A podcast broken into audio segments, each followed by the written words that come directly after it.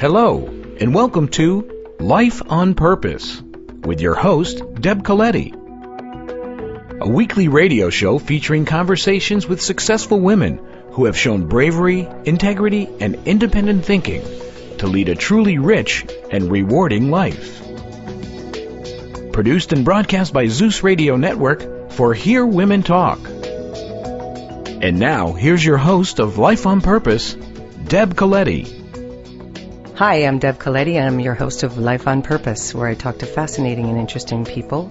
Uh, today with me is uh, somebody I've only recently met. Her name is Randy Sharp. She is the uh, founder and the artistic director of a theater group called Axis Theater Company, right here in the heart of Greenwich Village, New York.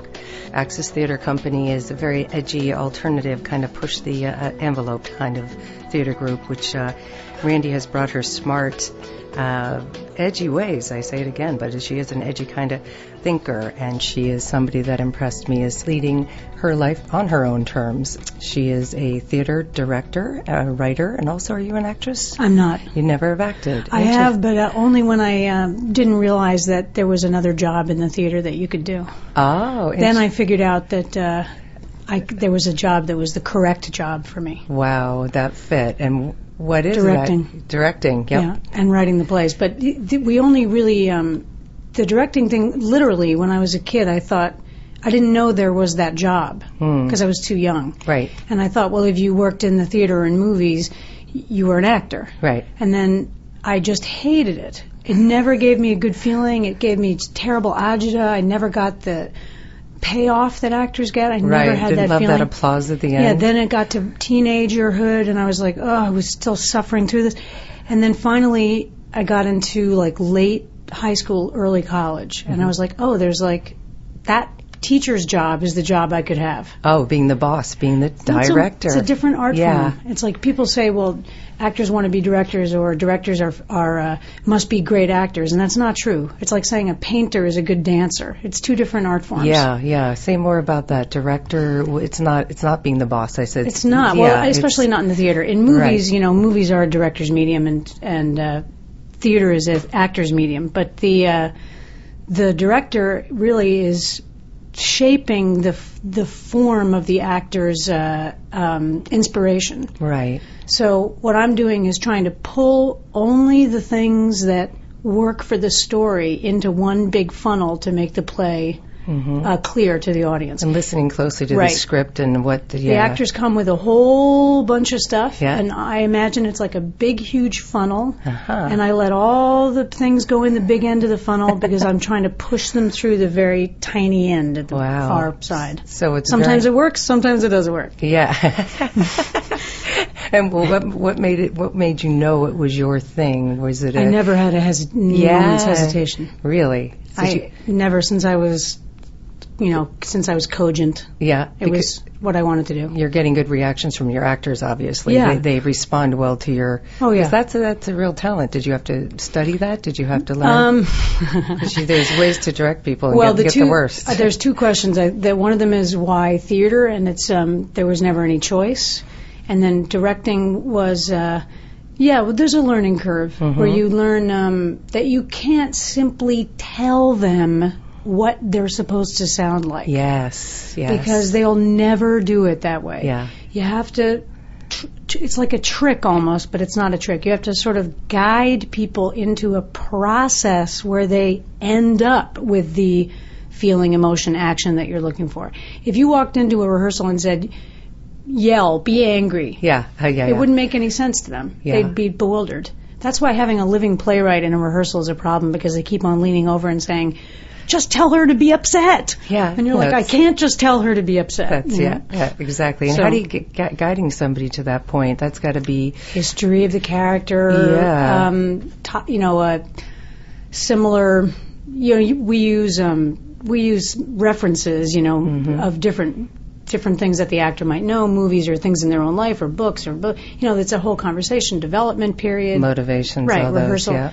I hate to use the word motivation, but yeah, motivation. Yeah, sorry, that's an actor's word from Yeah. a, a long time watching. we call them reasons. Yes, reasons why you're feeling this. What in your background would you say drew you to that? Uh, is it is it in, your DNA that you are? I have no idea. A good ability. What was a childhood uh, uh, game you like to play that would be? Well, we used to play pretend games like crazy, but I mean, I've I've always I've never been afraid to. That's not true. I have been afraid, but I've never been afraid, in the end, to um, s- try and fix something that looks like it's not working. And I'm not always right, and it's not always my business. But that's part of why directing is a great job for me. Yeah. because it's about fixing problems, constantly fixing problems. right. And um, I do find that, you know, when I was a kid, I was trying to direct.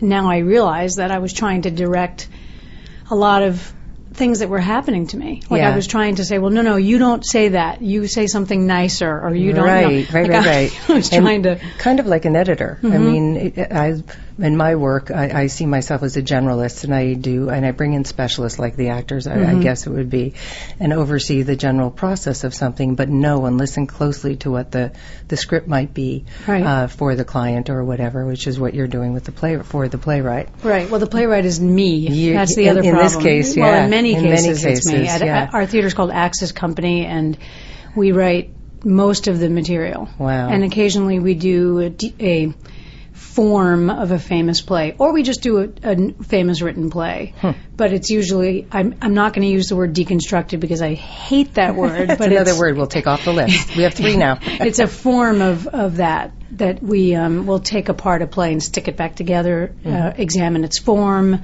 and then reconstitute it into a new piece, hopefully.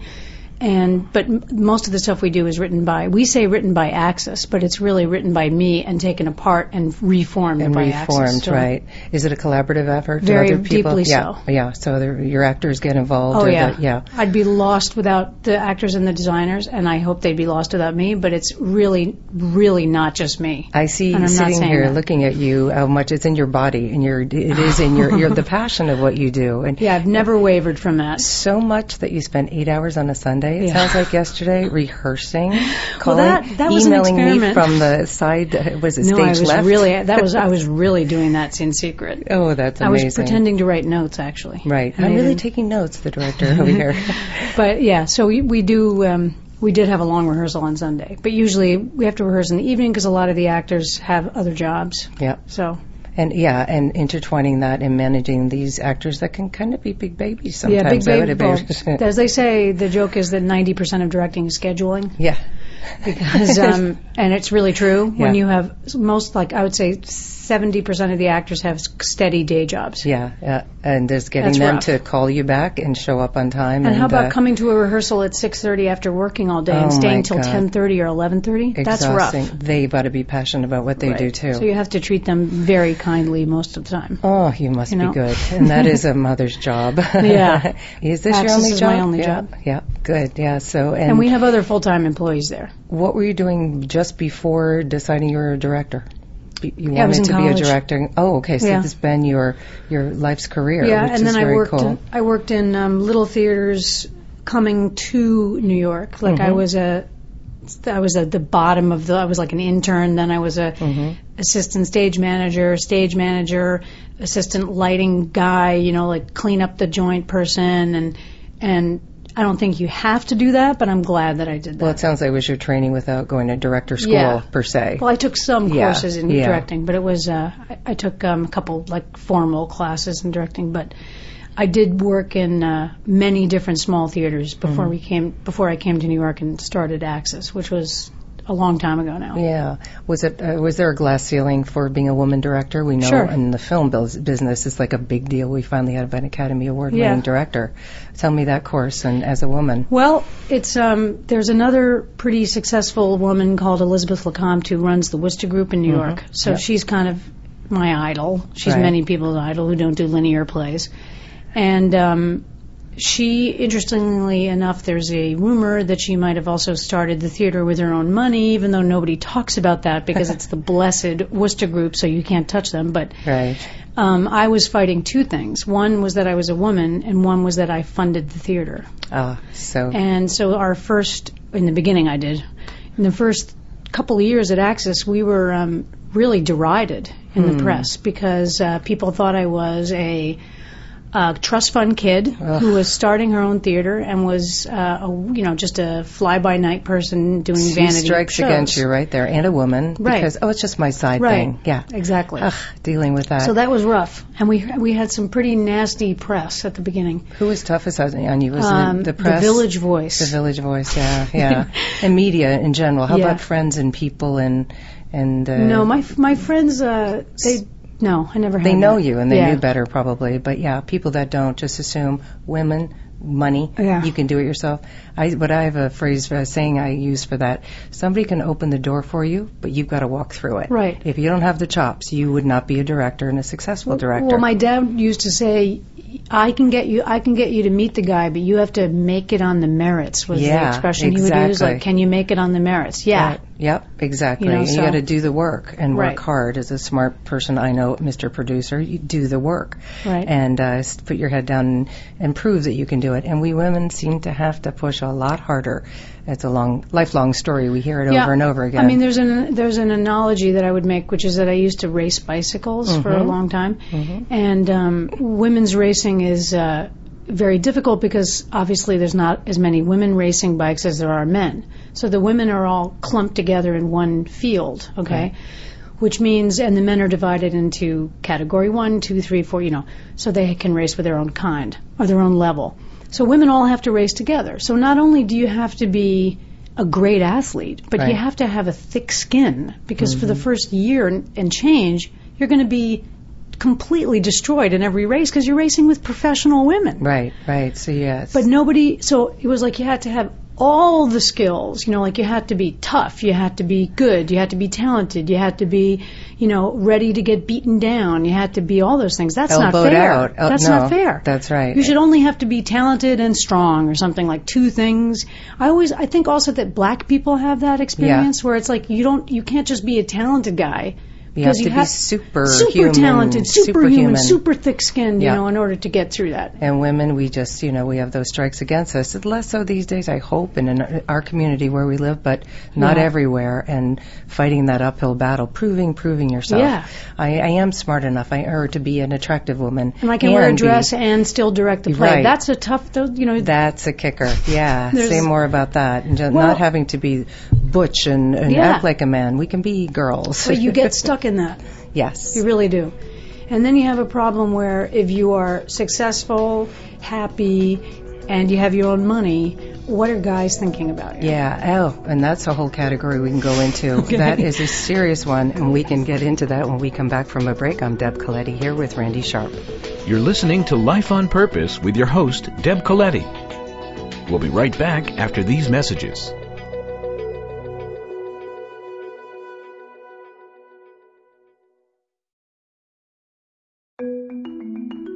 Welcome back to Life on Purpose. Once again, here's your host, Deb Coletti.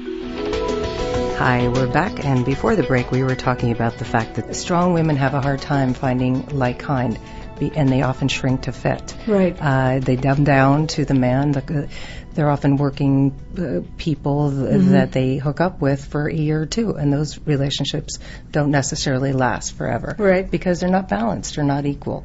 Um, I have three things, you know, I always say when I counsel people, they have to match you in some way, one of them, and adore you and, and make you laugh, or my other two, but match you in some way. When somebody's out of balance in that way, it's really hard. And uh, to be a strong woman, it's really hard to to find that that like kind. I think that guys, um, or my experience has been that, and women also do this, that they, guys think they want an independent Yeah. girl, but they don't really know any because the a lot of girls and boys do this. I like that we're saying girl and boys, not men and women. I always do that. Me too. I like it. Yeah. But um, pretend to be independent, to be attractive. hmm And I think guys are very surprised Mhm. when they realize that you really were that person and that they really are dating or living with or with somebody who really does want them to do their own thing and is not to make an effect or whatever. They really feel that. They really don't need to talk to you every single day. They don't, right. you know what I mean? Right. And they can fix things on their Right, own. and they don't weren't need pretending. Your, right. You know, so that that's something that I certainly experienced all the way up until the most recent man. Was Yeah. like that people just think, oh, she's, oh, geez, she really doesn't need me so much. And was that intimidating to him when he saw that you are so self Not to, not to him, no. Not to him. No way. okay. Mm, But he's he's a different kind of guy. Yeah, so he could handle it. But it is true. It's hard for men to handle women's success and to not feel somewhat emasculated. And also the But- money thing is a big issue. Yes. Oof. That's You know? got to be, yep. If you do come with it with your own success or history Yeah, that's rough. Yep. Say more about the personal life because it's got to be a, a fine balance when you are so passionate working extra hours in the middle of a play or about to go on Yeah. um, with something. How do you balance uh, your life to keep it? Well, strangely, the guy that we're talking about, I was with him for, I guess, 11 years. We, we um, are still, we separated four years ago. I'm getting to, to your answer. Yeah. And we're still best friends. time, Like yeah. I talk to him every single day. I think maybe maybe we were meant to be in this relationship and not the other. I don't know because it nothing really changed. We just don't live together. Right. And we're not dating, I guess. but uh, but you're still connected and deeply, need to be. Yeah, deeply. So what happened was it worked out really well because he was touring with a major rock band, so he was gone Mm-hmm. Yeah. a lot. so, Just so it worked. for failure. Uh, Yeah. No, it oh, it was worked. perfect because it he was worked, gone. Right. Ah. So we didn't have this constant like living together tension. He was gone for two months at a time, which is fine. I get that. We Okay. get, I get that. Having a Fine distant relationship. me. I- And yeah. um, I think it's what kept us together for 11 years. How do you balance your your your personal life? My personal life consists of my house, the theater, and the dog park. and you have two dogs, Yeah. which enrich your life a lot. Yes. I, I'm guessing. I've Two seen Jack uh, Russells, when I I met you. They were sleeping in your arms, Yeah. both of them. It's Yeah. adorable. They're extremely kind. And your babies by choice. Yes. Yeah. And uh, ch- uh, children. Do you do you I have can tell children? you about sure. that. Tell me about Well, I'm, children. or I'm le- 47. Right. Um, Paul, I can say his name. Paul and I were together all this time. When I was 38, I thought, this is the guy that I would have Yes. a kid with, even if we were not together. That's the father. We started trying to have a kid. Nothing happened, and I was so stupid at 38 and 39 that I and 40 and 41 that I didn't go and see an IVF person. Right. But I didn't. Okay? Yeah, but you didn't. And it was a major error because Mm. I was in total denial about my age or something. I don't know Mm-hmm. what I was in denial about. That I could, I couldn't believe that I couldn't do it. Right. I guess Exactly. physically. All your life, you thought Also it's just going to happen when it's going to happen. Yeah. Like I w- bike racing was really hard. I stuck with it for two years and I started winning. You know, so I was like, this is going to work. There's no way I can fail. It's a physical. Why would I need help? I don't need a Right. doctor for that. Right. Oh shoot. So yeah. dumb. Yeah. And um, so we tried for like literally four years or something. Then we separated, but not to do with that. Yeah, but how hard Right. that is to go through that. So then two years went by. So now I'm 44 in the story.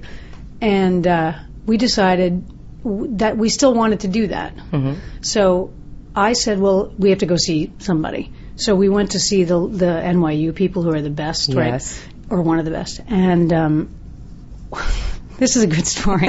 I hope this is on the topic of stuff you It want to talk about. absolutely is right. because it is. so we went. You made um, choices. That's I what was about. actually I was 45 when this happened. So we had our first meeting with NYU, and they said uh, you're too old. And I said, well, we know that. I said that's not the issue. And then they, they said um, we don't even we wouldn't even recommend using your own egg. They said like we don't really do that because you're just so old. Your chances are so low. Mm-hmm. Isn't that lovely when they just tell you Yeah. that point blank? But in "Oh, a way, I very respect little. that. I know it's true. I respect that That's they were like, business. forget it. Yeah. Okay. Even though they could make a ton of money off of trying. True, They true. said they said forget it. Ethics do count. Right. And they said, you know, the quality of your egg at 45 is just not happening. Mhm. So I have a niece that I'm very, very, very close with. So uh, she offered to do this. This was this year. Wow. Um, it took a couple. It took a year and a half to get this thing going. So she offered to give an egg, which would make Wow. it was incredible, which would make the baby a, an eighth uh, sharp It's because sharp, we figured literally. it out, right? so, um, so the kid would be an eighth sharp. So I said, "Hey, that's pretty good. yeah. If that's the closest I can get, that's Yeah. pretty good." So uh, we tried, and it, it failed. It didn't work. But we could do it again. But right now, we're sort of talking about maybe the season for children is past. Hmm. And this is something I've been thinking about deeply lately, which is that my regret uh, is not a reason, like, I have deep regret that I made that stupid decision in my late 30s. But is that enough reason to sort of force a, a baby into a 50 year old person's life? Right. And is It's- it out of regret or is it out of Wanting to what you really, really want right now? And that you're parsing that so closely is so touching. So and that's that what we're talking about. Like Yeah. me and him are saying, like, is this? He really wants a kid. He's not in any dilemma. Right. He will make, yes, yeah. he doesn't have any problem. Would you be hands on dad and Yep, take so over totally. while you're at the theater? I don't, I'm not crazy about babies. I love kids. See, and this is a whole thing too. yeah, Yep. I don't like little babies. Deliver them to me at eight, and we'll be through. I actually like the baby part, but I No, know people that are just freaked Three and out up by for that. me. Yeah, Three and up. Yeah, The, when the language happens. yeah. Talk to me, and then we can go. Right. Yeah. So, and Paul's like, "Don't worry about." Anyway, that's the silly he part. sounds Obviously, great. I would. I love this. If it was a familiar, I mean, I love babies. I'm, I'm really with them. Just the idea of having a baby is a little bit intense, but he would do it, so he doesn't have any problem with it. But we've been talking about that. I don't know. Like my life is. It, I do regret that, and Mm. maybe that's okay. That I, I messed up. I made a mistake. Right, and how clear you are with that. And I might have the to just choices you made, what you said yes to and what you said no to, which some consequences come with that at the time. Right. It seemed But I was in total you don't denial. know what you don't know. Exactly. You didn't know it was and I would say to tough. any girl listening to this or any Mhm. woman listening to this, if you are even considering doing this, go Get immediately and start doing it because you will run out of time and the decision is really different when you're not making it. And exactly, and we can start storing your eggs at 30 years old. Yeah. If you not, if you're not sure, store Right. them. One can nowadays, if you can afford it, or if you can. It's just something you can have a choice about later, Mm-hmm. and that is how you can kind of, by design, p- prepare for your life because it goes places we never think it's going to go, Right. like you thought. I didn't You even thought- consider having kids before that, Yeah, honestly. right? Because you thought it would be hap- you know, it would happen for my sister. It'll happen for me. Right. It can happen when I want it right. to. And then what, what, what Paul said was that he, he, I remember him telling me he was shocked it didn't work the first time when we were still together. He was like, what? Like he had the same. After all those years of birth control, too, you go. I've been. I've been protecting myself from Right. this. Now, God well, it. there's some people, speaking of uh, medical things, there's some people who think that it does take a long time for your body to relax into trying to conceive when your whole life has been about trying not to conceive. Mm-hmm. not to conceive. You know? I hear that from dancers all the Yeah. time and people that are just so tight and, and in their careers and business Mm-hmm. too, and that relaxing into and, and probably the psychology. I haven't heard of that. That's why they say uh, good wine makes good babies. Yeah, that's right. a little shot, Right. now and then, absolutely. And people that adopt babies end up having them naturally Right. after they've relaxed about having the damn baby. Right. Uh, and then the years that go with it. I mean, it's that whole uh, subject that's been coming up a lot lately about. I love my I love my babies. I hate my life. Right. You know, and what it takes to raise a child, and at any age, uh, what you have to give, and how your life changes. But I think there's something great about a conscious decision. Uh, unlike when I was 24, of course, I was having children. I got married at 24, 27, That's had exactly the when first you baby. should have had a kid. I guess, but it was the way it was being done, and and I love my children. I would never change that. Mm-hmm. But I also know, and this debate about people having, not having, is very. Um, I'm glad it's being talked about. It's Okay. people, it's stuff that people are thinking and and not not saying out loud. There are articles coming out now and books, very controversial, um, but it's a tough one. And as you said, you you always knew you wanted one and would get to it. Mm-hmm. Some people have the feeling. You know, maybe never and have chosen not to, or those that have, it's like, ah, it really did take my life a left turn. But a shrink would say, I did make the choice not to, or I would have done it. That I, know, I I think would've there's something to, to that, and there's a little voice in you going, yeah, not so fast. Yeah, yeah. I still love my, my work and what I'm doing, and what does it mean with David? Yeah, Uh, Paul. Paul. Even though it's funny, because I like David's one of my best friends also. See, there you go. I'm channeling David. Maybe he's meant to be the father. I don't think so. All right, Paul. Sorry, you're still the dad. Uh, uh, that's very interesting, and that, that's uh, that would change your social life and your work life. Oh, yeah. and that's still in flux. That decision. Well, yeah. I mean, we have, um, yes, I mean, the, the reality is we could do it again, but yeah. Yeah, So yeah. it's in flux. Yeah. What else is in your life that, that makes your life uh, a richer I life? love to cook, Yeah. and um, every Sunday we do a Sunday supper with all my friends come over and I we eat love- dinner, which is really fun. Great. But and it's Saturday- a standing order thing. Yep. Everybody knows coming to I Randy's sometimes for supper. move it on to Saturday, Uh-huh. but uh, so Saturday basically is uh, the entire day is in the kitchen, Mm-hmm. and then Sunday is the dinner. It's funny. I've been doing that for almost that's almost a year old now. But I always cooked before. It's kind of a big thing. Yeah, is that a family tradition? Was your mom a No. great cook? So you interesting. Did you do it to be different, like I did? No, I just loved it. Yeah. Oh, as an art form. Yeah. It's it is. It's when I uh, eventually started cooking at 30. Yeah, When I had little kids, at fish sticks and Yeah. whatever the hell they could get out of the ice box, and it was I could make up from the ice box. And at 30, I went because my mother was a terrible cook. Sorry, mom, but you were.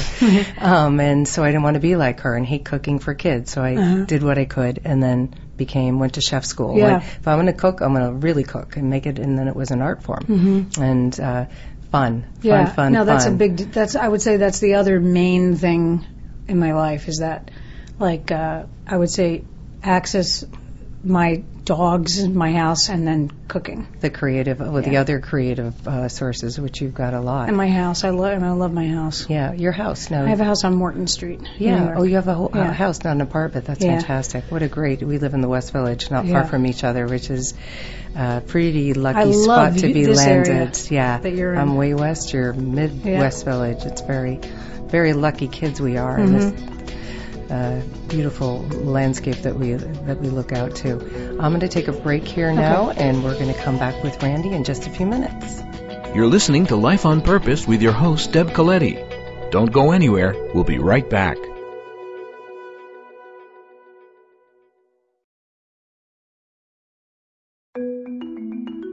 Welcome back to Life on Purpose. Once again, here's your host, Deb Coletti. Hi there, we're back. Uh, this is Deb Coletti, your host of Life on Purpose, and I'm talking with Randy Sharp. And we were uh, just during the break talking about um, one of my favorite subjects do something that scares you every day. And uh, Randy's about to do something that scares you. Tell, tell us about that. Do something that scares you every day is great advice. day. okay, because uh, being any fear-based decision is a bad decision, right? and panic never works. Those Yeah. are two mantras that I have.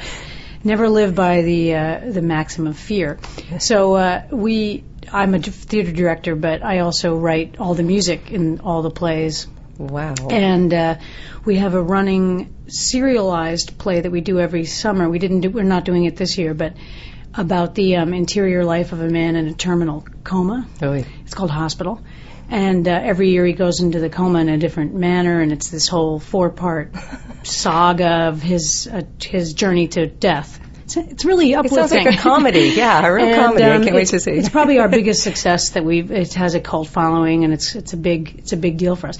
But it has a lot of music in it, so I write all the music for Hospital, and. Um, all of the songs uh, are available on iTunes. But anyway, uh, my my producer, my producer um, wanted really wanted me to sing them in a show at Axis, which is just so totally out of anything that I would It's ever back consider. to that performer place you were not liking to be at so childhood. he he um, arranged for this music night to happen, and it's it's this week, Wow. which is um, really uh, terrifying to me. But I have uh, Paul's going to back me up musically, which is like a, having a something to a the net, boyfriend, you know. now best friend, Right. ex musician, current Right. musician. Yeah. But you, I get, I can have uh, at least a mu- like if I make a mistake, Paul's going to totally conceal it. But the singing part, he can't conceal. Wow. And you have a lot of people coming. It sounds like yes, it's well, we're doing becoming a benefit big for benefit. the for yeah. the um, for the wildlife in the Gulf. so that is pushing your, a lot of old buttons for the performance. Well, strangely, um, this doesn't follow with what we were just talking about, but singing is different than acting. hmm I used to sing uh, in an, in a club in, in Newport, Rhode Island, Ah, every, so every done- Thursday, uh, back when I was probably 21 or something, and um, that it doesn't that didn't scare me as much as acting. Like before I would go on stage to act, I would just be drenched in sweat and my heart would be pounding, and there would be something about music um, that I couldn't click into in in acting, which was the song. I always say the song remains the same, meaning no matter how scared you are, the song isn't going to change. Now, I guess actors feel that way about the script, Huh. you know. But I, when I get scared to sing, and I'm telling, I'm trying to to give myself courage right now by this, telling yeah. the story. um, the song is never going to alter. Simply because I'm scared. All I have to do is take the hand of the song, and it's going to hold my hand because it doesn't. I rehearsed it. I know how it goes. I know what it's about. All I have to do is comfort is lean back into the Yeah. song. So that's uh, what I always say. The song remains the same, and I give that advice to, to everybody. Like just because you're scared, it doesn't mean you're not you. Yeah. You still have all those abilities that you had two seconds ago when you weren't scared. Yeah, and what do you think? What is it? The uh, the passion for singing that you have, maybe more than than acting. I don't know. Maybe it's a it's a talent thing. Like maybe I'm Ah. a little more talented at that than I was at acting. So that the talent part tells is- me how to um, maybe There's trust. know. It sounds like you're trusting in your talent more, and you fall back into the the, the, the that knowledge that awful. you can do sounds it. terrible that I just said Really? I was talented. No, it doesn't. No, That- but I mean, you're I- saying you're more talented. than you are as ability. That's what I mean. Your ability. Yeah. I have right. more ability as a Right. doing that than I do as an actor. I'm kind of a broad comic as an actor. Right. and that's all I can do. I can't do any serious stuff. I and never that's could. scary when it's broad and comedic because yeah, that's a high place to fall from. Right. But uh, yeah, anyway, so the singing thing does scare me, and I'm going to be crapping myself on this week when I have to when I have to do this. But uh, you know, one, and then I have that thing that you're talking about where my shrink used to tell me it was called counterphobic behavior. Yeah. Where um, I get so scared that I get into this place where I'm like, okay, let's go. Let's go. I can do it.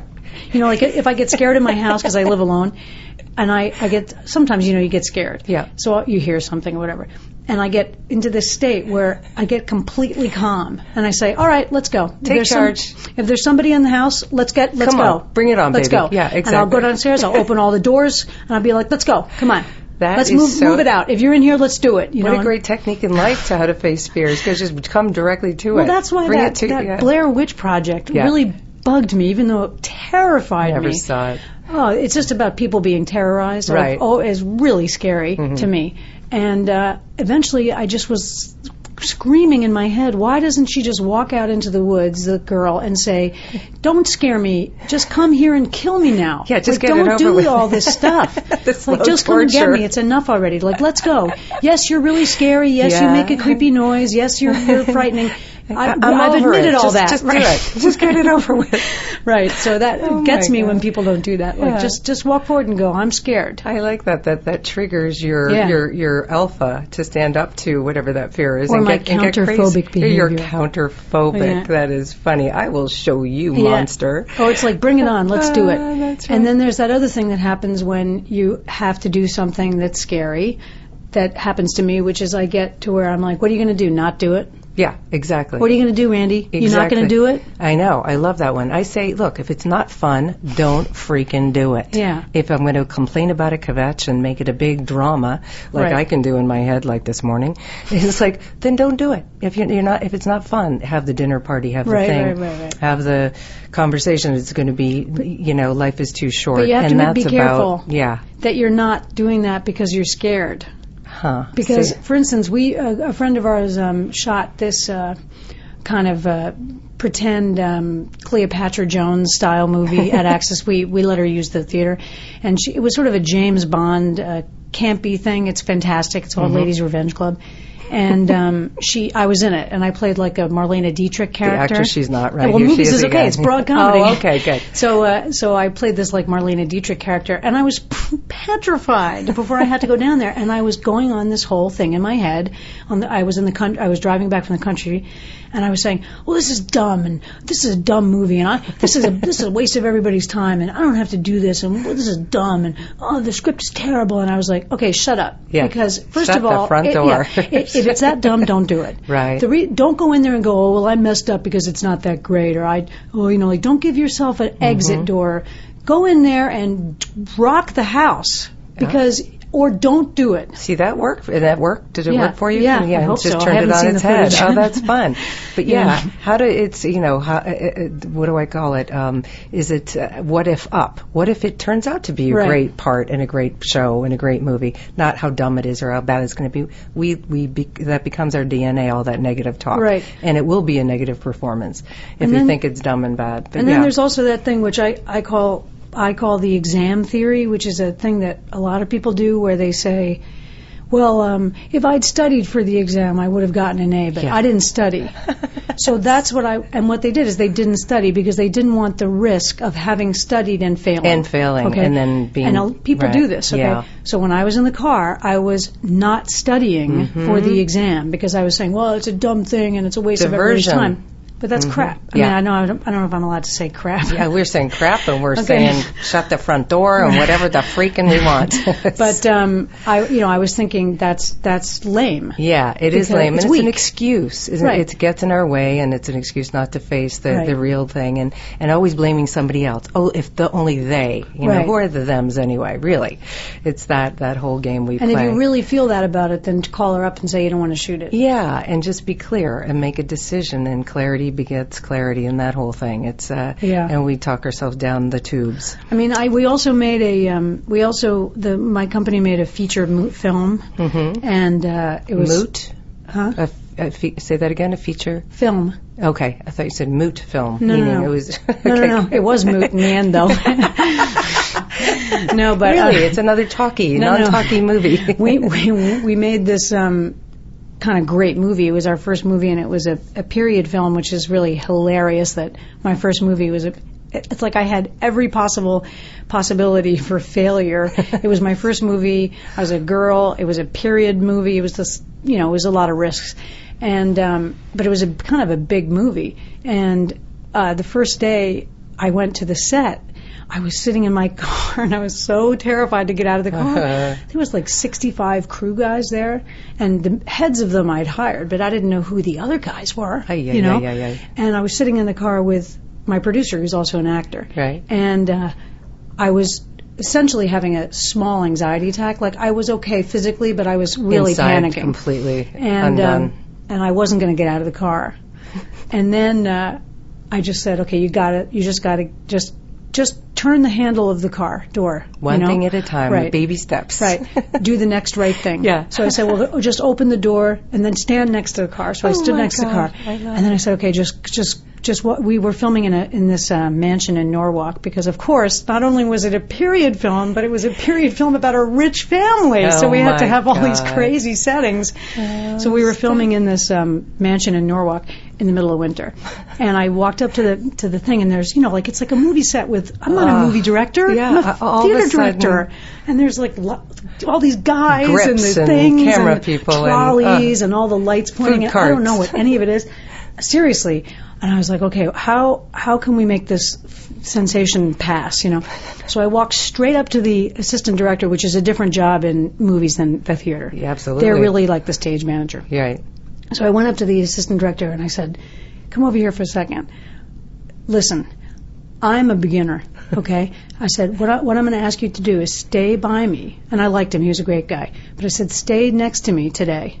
And if you see me do something that's not right, just very quietly tell me, tell me what's happening. And I basically said that to every person. You told on yourself before you got in trouble. That was so smart. and it was, uh, it, Instead of coming in and being the big bravado, I can do this, everybody, I the mill is that. here. I know, I but see, but as a woman, you know not to do that. And um, you, as Yeah. a bright woman, a lot of women would have gone in there and done that. A man, I'm Well, not that's so sure. that's just a different fear response. Yeah, My fear response right. was, Well, "Here's the problem. Here's the problem. Sol- uh, like solve, help me solve Yeah. it, you guys." I don't know what I'm doing except for some stuff. Like Yeah. I said, I can deal with the actors, and I, and I and I'm going to be on a steep learning curve with everything else. Right, right. You know, and if if you see me doing something, or if I don't understand something, I'm going to very quietly sort of look over at you, and you're going to tell me what that thing is. Like And it only phrases made- that I didn't know that they were using and all this stuff. It, It was crazy. Oh, and how'd it go? It went great. Yeah? Yeah, it See? went great. We had a we had a 25 day shoot. Uh, it's you know a long. I can't believe that we shot the movie in 25 days. We shot it in 20 days because we had five days off. Wow. Okay. was Is, is it available to be seen now? Can I yeah, get it? it's called Henry May Long, and um, I feel like it was pretty successful for a first. We won a lot of festivals, but second string festivals. Right. But so what? It was like my first movie that I ever made. Wow. There were definite mistakes in the very beginning. The first couple minutes, there's some problems, but then I think it kind of was a pretty good effort for my first effort. And how about that day being a very successful day, turning a total panic day. attack moment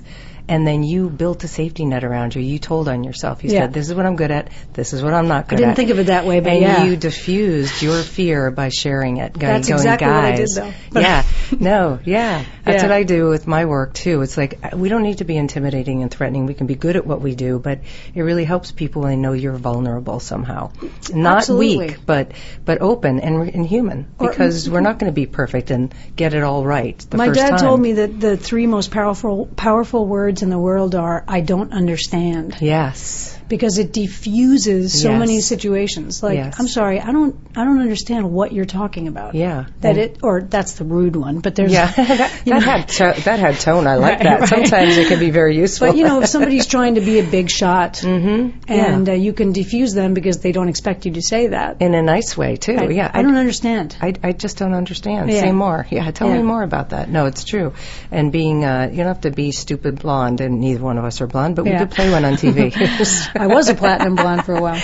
I'm going to be someday. God damn it! I think you have to cut your hair short. a whole lot. I think I have to punk it out or Yeah, something. long hair is rough. And that would be going white, which I could be doing without the dye any day. Thank you so much for Thank being with for me today.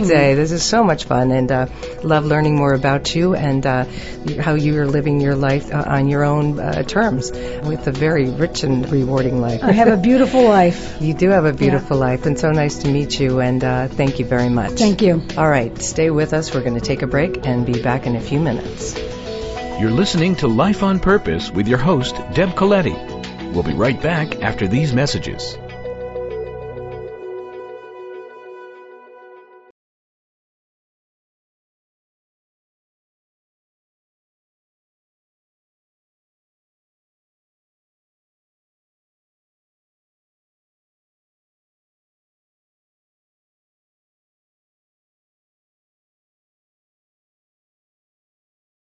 Once again, here's your host, Deb Coletti.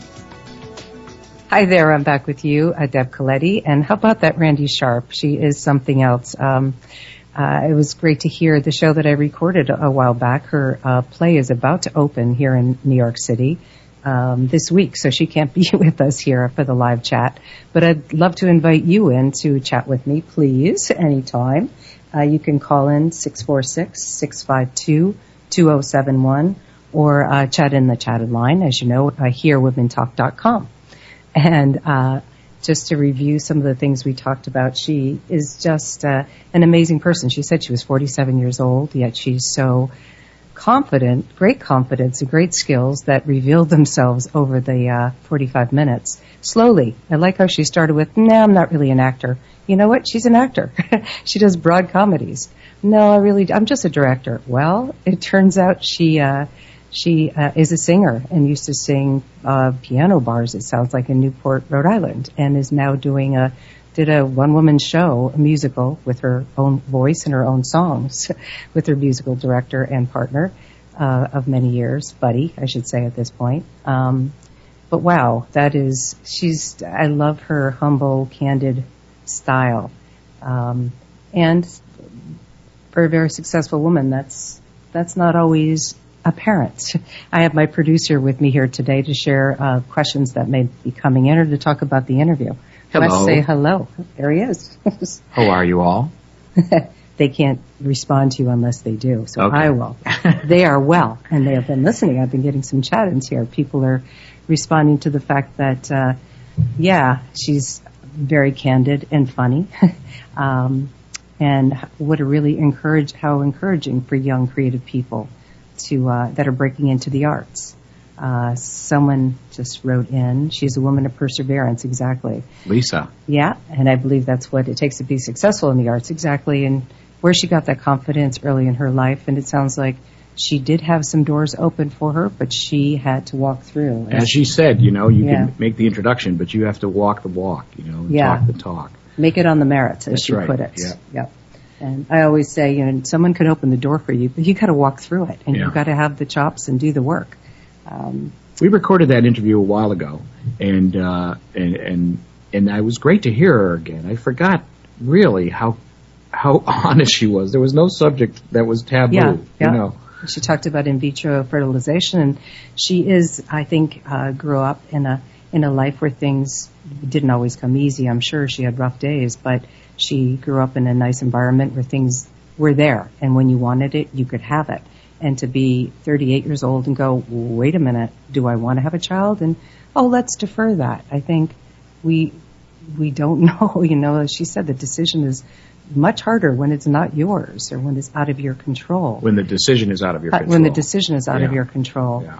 Um, and that was a real, um, It's a great phrase, also. Yeah. You know, when you think about yeah, it. yeah.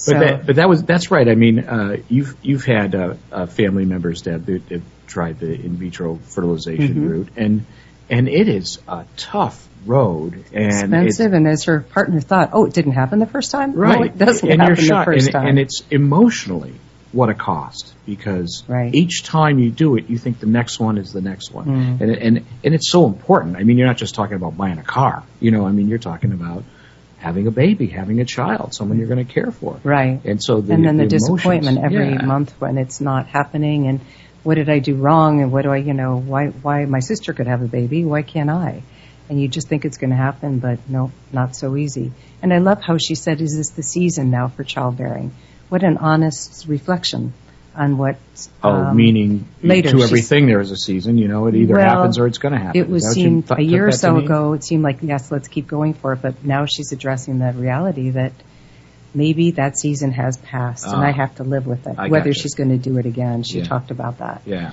which is heart wrenching and sweet. And but yet she's still going to have joy in her life and success and sure. find the next and, and really self-aware. actor to parent. Right, exactly. and I really love how. Diane English said in a in a chat I had with her recently. You know what? I don't have children, but my actors are my children. You know, and that's what I think Randy does. I think um, she creates a family. Her I love her Sunday suppers at, at Randy's. Sure, You know, it's Yeah. her family. that's her instincts. You should see her with her dog. She's a riot. They are her babies. A lot of people I know without children. Mothering is an art and a devotion, says Lisa Krantz Thomas on the chat line. It is. And so many people, sadly, are do it by mistake. Or, you know, they're not thinking about that sex is fun. Oops, a baby. And when you really want one, and so many people people do. Well, And she they- re- that's what I think Yeah. she recognized at the end there with the season thing. Getting Mhm. back to that is that she said, maybe I just after a while you just want one because you want to Yes. have that success. Yes. But maybe now the time has passed. Maybe now she started when she was 37. You know, right or for the whatever right reasons. for four years, and maybe Right. after that, maybe the time has passed. Maybe Mhm. maybe it's now. I had my son when I was 36, hmm so uh, and uh, It's about the average age these days, although Yeah, it seemed later in life. But Yeah. yeah. No, I had mine early and because it just that's the way it went. Get married, two two years later you have the first baby, three and a half years later you have the next baby. it was it came easy and I don't I've learned to appreciate how hard it is for my sister in law and for others right. who finally just had a baby after trying for four or five years at mid forties. And I- Little oh, Jake. little Jake. Oh my God, it's amazing. it's a dream. It's a dream come true, and you do. Uh, it's like adoption, um, which I've gotten close to people that have done it. To me, that's like to, that is got to be the most amazing day when that baby you get that phone call and you don't know when it's coming, Yeah. and this baby uh, is delivered to you. Whoa. Someone just chatted. That was uh, Lisa, Yeah. 36. She makes a great She point. had her first baby, but thank God my life was in no condition. Was in, huh? But thank God my life was. In other words, no she wasn't condition. ready earlier. I see. Yeah, I- Before I, that, believe that's yeah. what Lisa means. At 36, Lisa, it sounds like you're ready. Amen. Yeah. exactly. Well, we see that a lot with a lot of the people you've interviewed, Deb, Yeah. or kind of had a conversation with. We Mhm. like to say, right. um, is that they weren't ready for certain things. Ann Kelleher, who's coming up Yes. soon, uh, changed her life from a successful um, ad agency person and to eventually being Yeah. a partner in the ad agency, Creative and, director. and and gave it all up to become an inner city school ki- teacher. I mean, a tough, tough school. And but she was called to that, and as she said, she wouldn't have been as good at it If, can you if she hadn't had the life. at Yeah. 23 and you've got your college, your teaching degree, and you go to fifth grade and you go, Holy Mother of God, get me out of here. Yeah, These kids are exactly. gonna-" But when she had her life's experience and did started at probably age 40, Yeah. inner school teacher with all her worldly experience, it's uh, that's a teacher. Yeah. I'm not putting down young new No. teachers, but I think and I, but I couldn't have had uh, Yeah. my son uh, at uh, Mm. 22, 23. You do know? what you have to do, but Right. you can't do it as well. My brother, at 47 now, has little Jake. He has two older boys. Uh, that are ni- uh, 20 and 17. Yeah. And he is so different with this little baby. He loves all of his boys, but he has the freedom to love this little Jake like nobody. Uh, it's adorable. It's Right. the sweetest thing. Right. He's much more relaxed. Now. Yeah, Yeah. yeah, He's it and he knows who he is and bless these young people. My husband was 50 when my son was born. Everyone thought he, he was his That's from grandfather. Lisa again. Lisa. Yeah. That's funny. Yeah, no, I, it's I had that. I had the people even saying that to me. I was 36 for crying out loud. Well, it's bad when you lose your hair. You look older. Oh, sorry. thank you so much. he went with it. I'm not Oh, afraid so- to post my picture like some people, Dustin, Jeff. you know. Yeah, that's a good point on the chat line. Where are where's your picture, boys? I see Eli sometimes, not Dustin. um, yeah, no, the grandfather thing. Yeah, I pretended to be the trophy wife. I actually pretended to be the nanny when I was. You've told that story I before. did yeah. because of the school gate. Gosh, PTA, don't make me. Oh God, but it worked. It works. My daughter now is 25, going. Hmm. She's starting to get very obsessed with having a baby. I'm going, relax, breathe. You know. But at the same time, you hear Randy's story. Go, well, maybe we should store your eggs at 30 if you haven't had one.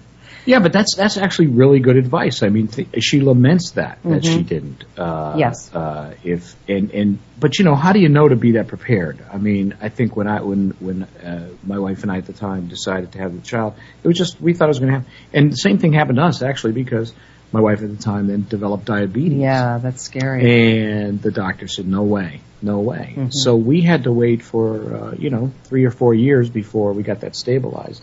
So, but you Mm-hmm. Yeah, think you the moment to- you're going to do it, Right. that it's going to do it. So how can you then go, okay, I better store my eggs? Yeah, You know, I no. mean, and who can who's afford have Not that everybody can afford to, Exactly. or even the wherewithal to know that you can, which Right. is why I'm saying it. But I have a good friend who's probably the leading in vitro specialist in the uh, in New England, and if not the country. And he's all over his daughter who just turned 30. Store your eggs, store your eggs. Well, relax. She's not even have a boyfriend yet. But it's true. Well, she does now. Dude, she does now and about to get married. Yeah. Cute Alex and Ollie. But um, no, it's an important subject and one we, if we can take control over what we can take control over, um, let's do it. Uh, she mentions that also the control thing uh, Mm-hmm. about uh, if you're afraid of something. I mean, you know, what are you going to do? Not do it? I thought that was a Yeah, great, great yeah. attitude. What are you going to do, Randy? Just not do it? Yeah. No, you're going to get in there and you're going to do the best you can at it. And if it scares you, like your mantra is do something that scares you every day. She loved that Yeah. because uh, that's what you know. Just go. Just as- what are you going to do? As Lisa said, just do it afraid. yeah, well. I like that. And in fact, um, when Randy did do it afraid, she was uh, she was she said, "But I'm still there. It's still me. I'm just afraid. I Yeah. still know the song. I'm holding the hand of the song. That was beautiful. I love that little Hold the hand of the song was a great. Uh, Yeah. it was a great There's quote. so many quotes. I'm going to post them on my blog. She is so honest, Lisa. You're right. She is just such an honest, uh, uh, vulnerable person at 47 years old. And she'll be like that till she's 90. I know it. But she doesn't take herself too seriously. That is a huge But thing. that is why her art also Yeah. flourishes. Why she's able to uh, have this uh, Axis Theater group in in, in New York, which uh, uh, people outside of New York possibly don't know. But uh, we thought Randy was compelling enough to to have her on as a guest because of all she's done. But Axis Theater is really avant-garde, very edgy, and very creative. and and what did Lisa just say? I think uh, she's a great contribution to the world, not only the arts. Exactly. You're so exactly. right, yep. Well, she she has these artists. She has these. Uh, um, she has. Yeah. she has these uh, uh, actors that she mothers, you know, that, she, that she nurtures, and and that's that's that's tremendous. But anyway, she just had an opening, and a friend of yours went to see the play. Yes, and said it was very edgy and very, uh, as you heard, she is too. Very. Uh, It's a guy in a coma, so a guy- I mean, he's no, not going to be. This is a new one. no, this is every year they do the same thing. That's what she This said. is another one Oh, it called? Down There. Oh, Yeah, and it's a new one that she just directed and did the screenplay for. So, I mean, talk about all on her. 90 seconds. So um, we're going to go see it next week. I'm going to bring Mr. Producer Man. We're You going to are? go see it. Yes, yes, my treat. Wow, good. Day. Uh, some of the other things she said that I loved. I'm going to post some of these blogs on the site. Eli, Eli's there, but no Dustin. Um, So how can I get in touch with you, Deborah? As the producer, I'm jumping in. Okay, to get in touch with me and to read my blog and to hear these shows archived, you can hear them on Hear Women Talk Network, or you can uh, go to uh, lifeonpurposeradio.com which happens to be down at the moment. We are updating it, so it is down for the day, but it, so to speak. But it should be back up later today. And if not, you can see me on Facebook as well.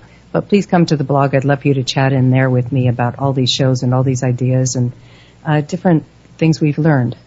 You're also blogging, Deb. So I you am have more- you blogging. more I'm to say than Everyday blog I'm being told to do, and I have, uh, God knows, I've never at a loss for words. But, but writing, I, I was smoking uh, during English class, I think, so my grammar's not great. But I do like to write. You're better at talking. Yes. but do uh, join me at the Hear Women Talk Network uh, blog as well. We have one there and on uh, lifeonpurposeradio.com. Um, this has been another great week, and I will be back next week at 11 o'clock with uh, Ann Kelleher, the teacher, ex ad person. Thank you very much. Bye bye. So long now. Your host, Deb Coletti. Broadcast by Zeus Radio Network for Hear Women Talk. More information at hearwomentalk.com. Join us next week for another edition of Life on Purpose.